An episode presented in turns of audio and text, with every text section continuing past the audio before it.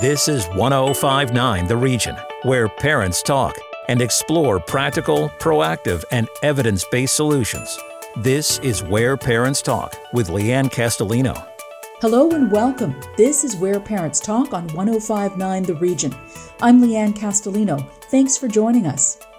Compelling new science has triggered a startling shift when it comes to how much alcohol is considered safe to drink. A report released by the Canadian Centre on Substance Use and Addiction says that alcohol, even in small amounts, increases the risk of serious health issues, including multiple types of cancer, heart disease, and stroke.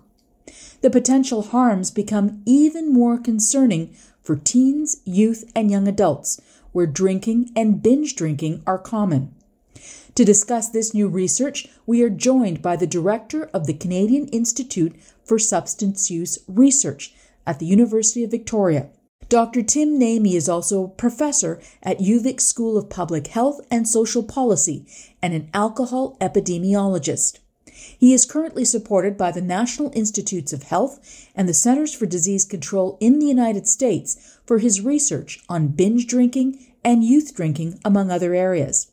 Dr. Naimi is also a father of two teenage daughters. He joins us today from Victoria, BC. Thank you for being here. Leanne, thanks so much for having me. Let's start with the science. Could you take us through the highlights of the latest evidence based research when it comes to alcohol consumption?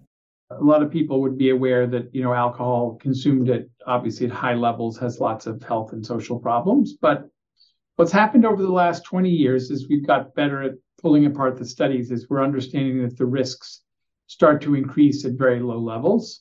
And that kind of has culminated in the recent release of the Canadian uh, guidelines or guidance on alcohol and health. Um, I was fortunate and honored to be one of uh, 22 or 23 scientists from 16 different institutions across Canada that that participated in that work. The bottom line is is that um, you know for people who drink alcohol, when it comes to health, anyways, less is better. And the risk of an alcohol caused death or other problems actually starts to go up above just two drinks per week, which is surprising to people.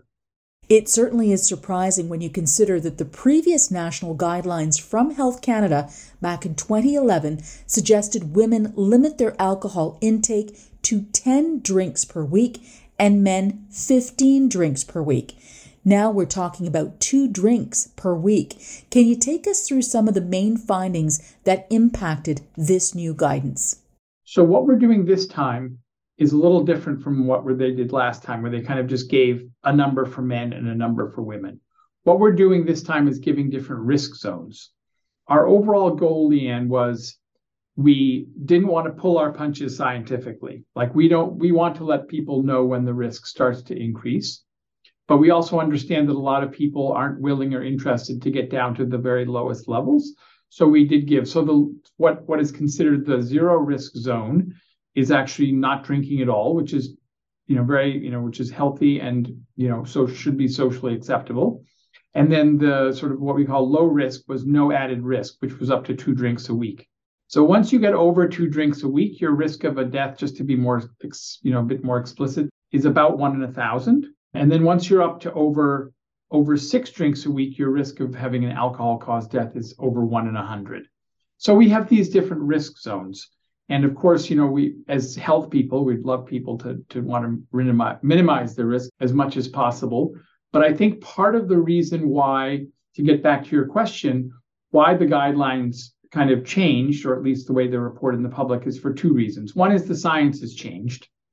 And number two is that a lot of people that the our low risk zone is is actually a lower risk than was related to the previous guidelines. In other words, we felt why should there be a public health document which tells a low risk amount that actually increases the, the risk of harms, right? So I think this time it's again, it's the science showing that the harms start at lower levels than previously appreciated, as well as the idea that we're going to tell people exactly where those harms start to increase. And that wasn't quite the same um, philosophy on the last guidelines. Dr. Naimi, what would you say struck you most as you waded through this research? the number at which you know that risk starting to go up uh, above two drinks a week was interesting. But in in another way, like I've been following this kind of literature for for many many years. Our study is made up of thousands of previous studies. So in a way, I wasn't quite surprised by the results. I think even though make, people are making a big deal about these Canadian guidelines, in part because we we call out the, the lower levels of risk, and in part because people perceive it as a as a big change. But in fact, the the overall concluding message of the guidance, and which is very consistent, and the research has been very consistent, is that drinking less is you know better for health what do you believe the average person needs to better understand about alcohol and its impact on the body? Well, the active ingredient in, in alcohol is ethanol. That's the technical, that's the chemical. So ethanol has a lot of properties. Uh, it, it's very small. It goes lots of places in the body. That's why alcohol can affect so many organ systems: the heart, tissues to cause cancer, the stomach, the liver, the brain, it's a small molecule. That's the that that is the substance that contributes most of the calories from alcohol. So, like for example, a lot of your audience might not be aware that um, there's more calories in a gram of ethanol there is than there is in a gram of sugar, for example. Um, that that information, by the way, is not on any bottle, right? You have to you have to kind of dig around to find that. Um, it's the ethanol that is also the carcinogen, the cancer causing agent, as well as the breakdown of ethanol. Alcohol or ethanol, more, more accurately, has been classified as a, it's called type 1 carcinogen or cancer causing agent for more than 40 years by the World Health Organization. Um, it is a uh, can be a causal contributor to more than seven uh, types of cancer, including breast cancer. And so it's a really important thing. Some other class one carcinogens, that's the most carcinogenic type of chemical. So uh, cigarette smoke is in that that category. Benzene, you know, which is we're getting hearing a lot about in cosmetic products. Asbestos.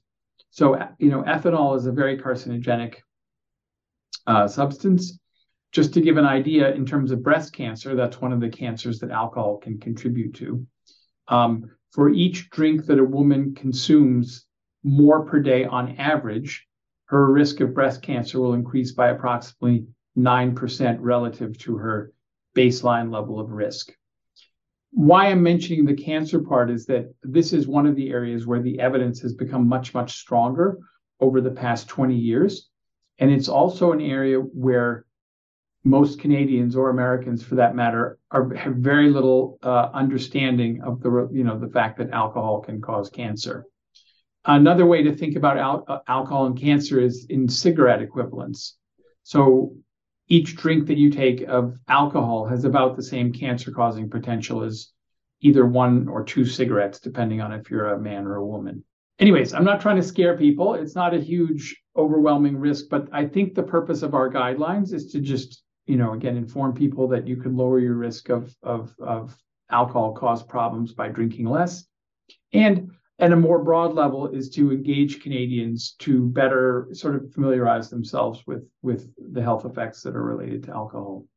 We are in conversation with Dr. Tim Naimi, Director of the Canadian Institute for Substance Use Research, about the latest science and guidance on alcohol consumption in Canada. Dr. Naimi, among your areas of expertise and research is youth drinking and binge drinking. What would your message to parents of teenagers and young adults today be as it relates to alcohol consumption for this age group? Well, that's nice. I'm, I'm glad you're asking me. you, as you mentioned, as the father of two teens, uh, this is something that's on my mind. But as you mentioned, I've done a lot. I'm actually also a, a board certified pediatrician, so I'm really interested in this age group. Um, to take a step back, you know, alcohol is the most common substance that's used by youth. It's very commonly consumed. And as you mentioned, most youth, when they consume alcohol, are not having like a glass of wine. They tend to be binge drinking. What is binge drinking? Binge drinking, when I was talking about the risks before that we outline in the guidelines, we're talking about drinks per week or that sort of thing. Well, binge drinking is referring to drinking that's clustered in time. So for men or boys, it's often defined as consuming five or more drinks on an occasion or in a row. For women, it's similar, a little lower, so four or more drinks. Even if you uh, consume exactly at those levels, you'll reach a blood alcohol concentration that is uh, 0.08 or higher, so you'll be in the impairment range. Of course, many people who are binge drinking are drinking much more than five or four, even. So it's a really important pattern of consumption, right? And it, in, in addition to causing all the you know um, problems to tissues, you have the problem of acute impairment or intoxication. So that's why binge drinking is so critical to things like domestic violence, to car crashes, to drownings, to um, um, you know things of this nature. This is the predominant form of drinking that um, that underage youth uh, engage in, so it's really important. Also, you should remember that most kids, uh, you know, teenagers and so forth, they tend to be leaner. You know, when I'm, I would like to tell you that I was skinny at one point in my life. It's not quite true, but but if I told you that, you might believe me because you know naturally as we age, we get you know a little bit you know larger. We have more body mass. So you know, five drinks or four drinks um, for a typical teenager tends to result in higher blood alcohol concentrations than it would for for me certainly. So for all those reasons, and plus, you know, when kids are younger, as they're still developing socially, they have less, you know, impulse control, these sorts of things. Anyways, um, so what would I tell parents?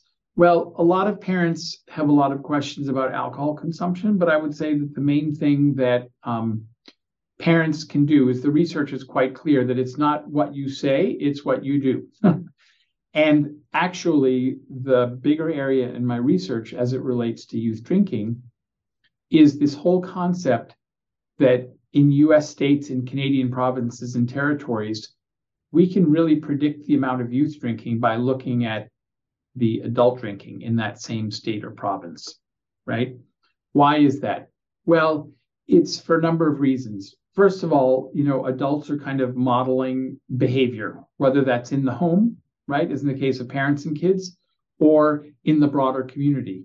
You know, kids are exposed to largely an adult environment as they grow up. Second of all, adults are the people who are creating the alcohol policies that in which kids grow up in.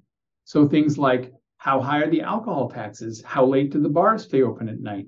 Um, these types of things. Are there warning labels on alcohol containers? And and then finally, adults or people who are of age are the primary source of alcohol that's consumed by youth. So if you look, you know, most alcohol consumed by youth is actually not stolen from their parents or it's not purchased with a fake ID, it's provided by of age adults. Typically, sometimes it's parents, but often it's um, associates, friends, acquaintances that are you know just over the, the, the drinking age. So the the what I'm saying is is that it's the um, folks who are of age or who are adults that are the main determinants of youth drinking. So if you're if you have kids at your home and you want to model that, you know that means not drinking much, or when you drink, drinking very little and not not having alcohol be the sort of the central focus of you know the parent social life these types of things are really really important and are actually more important than uh, you know if, if parents are drinking excessively and then they turn around and say you know you, it's bad to drink too much and you're underage you know that's not necessarily going to make it's it's questionable how much of an impact that has it's time for a short break. More about alcohol consumption guidelines with Dr. Tim Naimi when Where Parents Talk continues in a moment. Stay with us. Want to learn more about the show? Email info at whereparentstalk.com. Stick around. Leanne Castellino and Where Parents Talk will be right back on 1059 The Region. Welcome back to Where Parents Talk. Listen live at 1059theregion.com. Here's Leanne Castellino. Welcome back. I'm Leanne Castellino, and we're talking about the latest proposed guidelines on alcohol consumption in Canada. Our guest is alcohol epidemiologist and director of the Canadian Institute for Substance Use Research and a father of two teens, Dr. Tim Naimi. Dr. Naimi, you mentioned cancer as one of the chief potential risks associated with excessive alcohol consumption. Could you take us through some of the others? And also, what do you say to anyone who believes that perhaps this new proposed guidance is exaggeration, people who may not be concerned in the short term? It's actually interesting. Youth are catching on faster than adults about that the their their knowledge about health and alcohol is actually sort of in many ways surpassing that of adults. What we've seen in the US in the past 10 years is very interesting because you know I just told you that the relationship between adult drinking and youth drinking is very tight. And I should have said that that's generally the case, but in the last 10 years what we've seen in the states and I believe in Canada as well is that we've actually seen total consumption going up among adults while among youth it stayed stable and actually declined to some extent, which is a wonderful development. But you're right. Of course, you know, if I'm if I were 14 years old, um, and I heard, oh, you know, drinking drinking alcohol, and by the way, it's not even. Um, of course, the risk of cancer is higher at high levels, but the risk of cancer starts to increase with any alcohol. But if I heard about that and I'm 14, you know, I'm not going to be thinking about, you know, well, maybe I'll die at age 55 or 60 from some cancer because it's just um, it's hard to even for adults we don't tend to appreciate risks that occur you know that might occur many years in advance. But with respect to alcohol again a lot of the most important health effects and certainly social consequences occur from acute intoxication or and and the bad things happen like soon i mentioned a couple of them. Um, violence we can explore that apart. You know violence in terms of domestic violence, in terms of sexual assaults. Many sexual assaults, either the perpetrator or the victim are are impaired by alcohol. Um, things like, you know, bar fights or fights in the street or homicides um, are associated with alcohol. Suicide is very strongly associated with alcohol, not just through its relationship with alcoholism or alcohol dependence, but when people are impaired by alcohol and they, they're depressed, right? They're that part of their brain that might tell them, don't kill yourself, is kind of overwhelmed. It gets kind of shut off. So there's a role for alcohol in people who attempt or commit suicides. It does not help the situation. Um, then there's things that are more social in nature. We could say things like um, unprotected sex or you know, sexual encounters that might not otherwise have happened if a person, either male or female, were not impaired by alcohol. Um, things like car crashes, again, drownings, um, even things like arguments with friends or loved ones, right? That that are, you know, so so there are a lot of these kind of social social effects. Um, those could extend to things like finances. You know, alcohol is not inexpensive in Canada, so you know, a lot of people unfortunately spend spend some of their discretionary money or quite a bit of it on alcohol. So these are some of the menu of things that can happen in the relatively in the short term. Stomach irritation, hangovers, all, all these other things, but are, are milder ones too. So, with this science now out there, the guidelines now published, what do you think it's going to take to get the public's attention, regardless of age, whether we're talking about adults or young people, mm-hmm. with respect to how they view alcohol consumption in light of these findings? Well, that's a great question. You know, as a scientist, but I but I've also worked in public health for many years. Um, we're hopefully going to do a great job, and the media, um, yourself included, has been very helpful in in getting the word out. And I think the goal here is not that we want people not to drink at all, but that there should be the kind of a cultural shift because, of course, you know, alcohol is quite iconic culturally in, in Canada and the US. And um, so we kind of want to increase people's awareness. That's going to happen hopefully over time. You know, just releasing a guideline, uh, you know, can't accomplish that. There, there's going to be a lot of efforts to make sure that the guidelines are widely disseminated. But the other thing that we know, uh, Leanne, is that,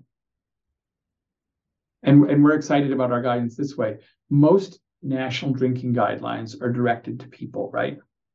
But most behavior change doesn't occur through the individual. Like we are all very much products of our environment, is where I'm going with this.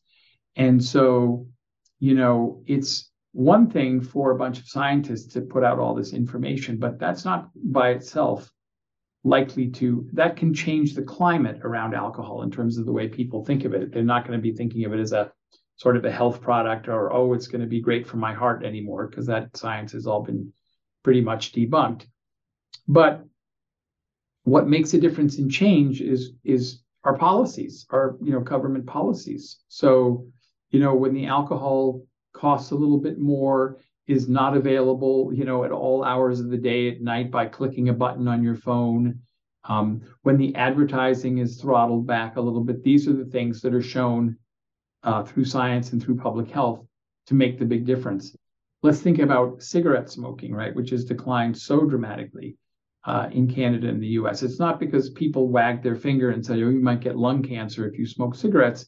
It's because that information was translated into action that resulted in massive increases in cigarette taxes, clean indoor air laws that you know makes it not possible for people to to smoke in buildings.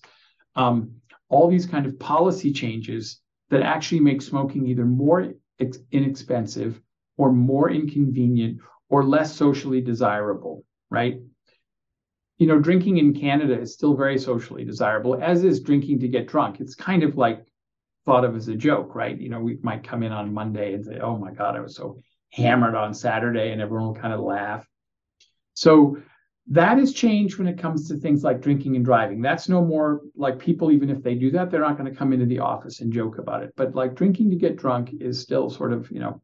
Anyways, what back to the idea is you got to make you got to make changes at the policy level. You can't just have a bunch of scientists telling, and that's what we're looking for. That's what we also call on in this report is for the government to complement this with the kind of effective policy interventions that are unfortunately lacking in Canada. And one of them that's really important is we call on the government to require labeling for alcohol products. Because Leanne, if I'm telling you, okay, your risk of you know dying from an alcohol caused death at seven drinks a week is X, and you're sitting there with a bottle of whiskey in your hand, you have no idea how many Canadian standard drinks are even in that bottle. You have no idea how many ounces is in a standard drink, right? But why is that information, simple information about the number of drinks in a container, not on the label? When if I go to the store and I buy a can of peas, it's going to say, oh, there's five servings, and this is, you know, how many um, you know, what's the volume of a serving? It's going to tell me how many calories there are, right? And meanwhile, we have alcohol, which is an intoxicating, addictive, cancer causing, highly calorie dense substance uh, with lots of health problems. And all we know is there's a little thing that says, you know, 40% ABV or alcohol by volume. We don't know how many drinks are in there. We don't know how many calories are in there. There's no information for consumers that this can cause cancer, those sorts of things. So we're calling for labeling.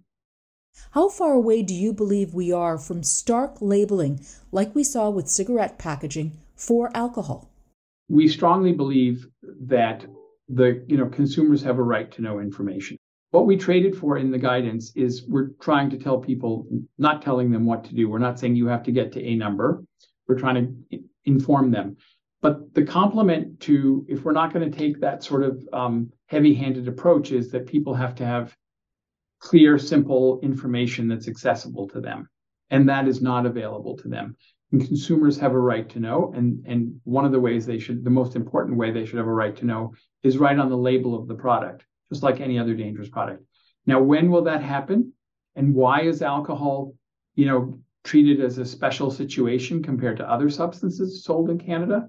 Well, I think the answer to the two of those questions relates to the same thing. It relates to the political will and the political clout of the alcohol industry and the willingness and the, the fortitude of the government to, to sort of stand up to that. So I know, or we know, we that um, for example, Health Canada has been involved, overseeing, funded our process. They have been very strongly supportive of our science, but we are, you know, we we we are interested to see when and if For example, the government or the provincial governments will endorse the new guidelines, and we are interested to see what they will say about our call for labeling in particular. The timing of this proposed guidance is very interesting for multiple reasons. It's been about a dozen years since we've had national guidelines for alcohol consumption. At the same time, substance use across the board has been impacted in different ways by COVID 19. So, what concerns you most as we're looking at the last sort of two or three years in particular with respect to alcohol consumption?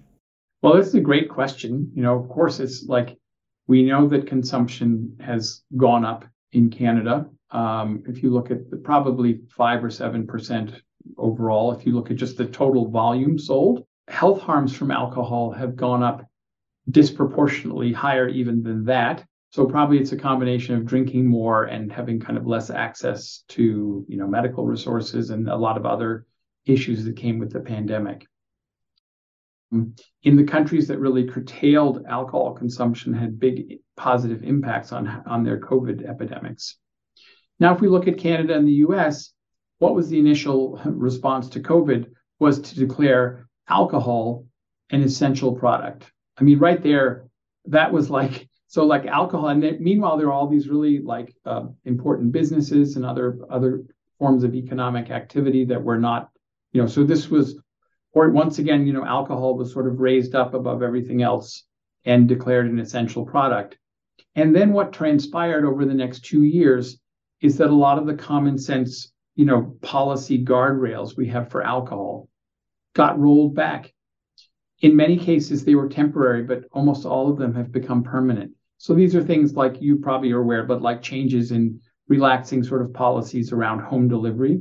So, you know, in Canada, never have we been able to get so much alcohol from so many different places, you know, from so many, in so many different ways at so many hours of the day and night. These kind of things make a difference. And I'm a strong believer that alcohol should be a legal and available product. But you know, if you think about it, for people who are vulnerable to the effects of alcohol or vulnerable to drink too much or for whatever reason, we have guidelines in place related to keeping the price a little bit higher than it could be, or let you know, keeping alcohol a bit more inconvenient to access, to keep the marketing and stuff under control. So we have this whole system of sort of common sense guardrails that are kind of helping people to take this dangerous but legal product and hopefully that so that more people can, you know, use it and enjoy it safely compared to who have a problem or cause problems for others. Dr. Naimi, we will have to leave it there. Dr. Tim Naimi, Director of the Canadian Institute for Substance Use Research at the University of Victoria, thank you for sharing your insight and expertise with us today. Thanks for having me, Leanne. Remember, you can learn more about our guests, listen to the podcast version, or watch the full video version of this interview at whereparentstalk.com. I'm Leanne Castellino. Thanks so much for listening. Hope you'll join us next time. Sign up for Leanne's parenting newsletter and so much more at whereparentstalk.com. This is Where Parents Talk on 1059 The Region.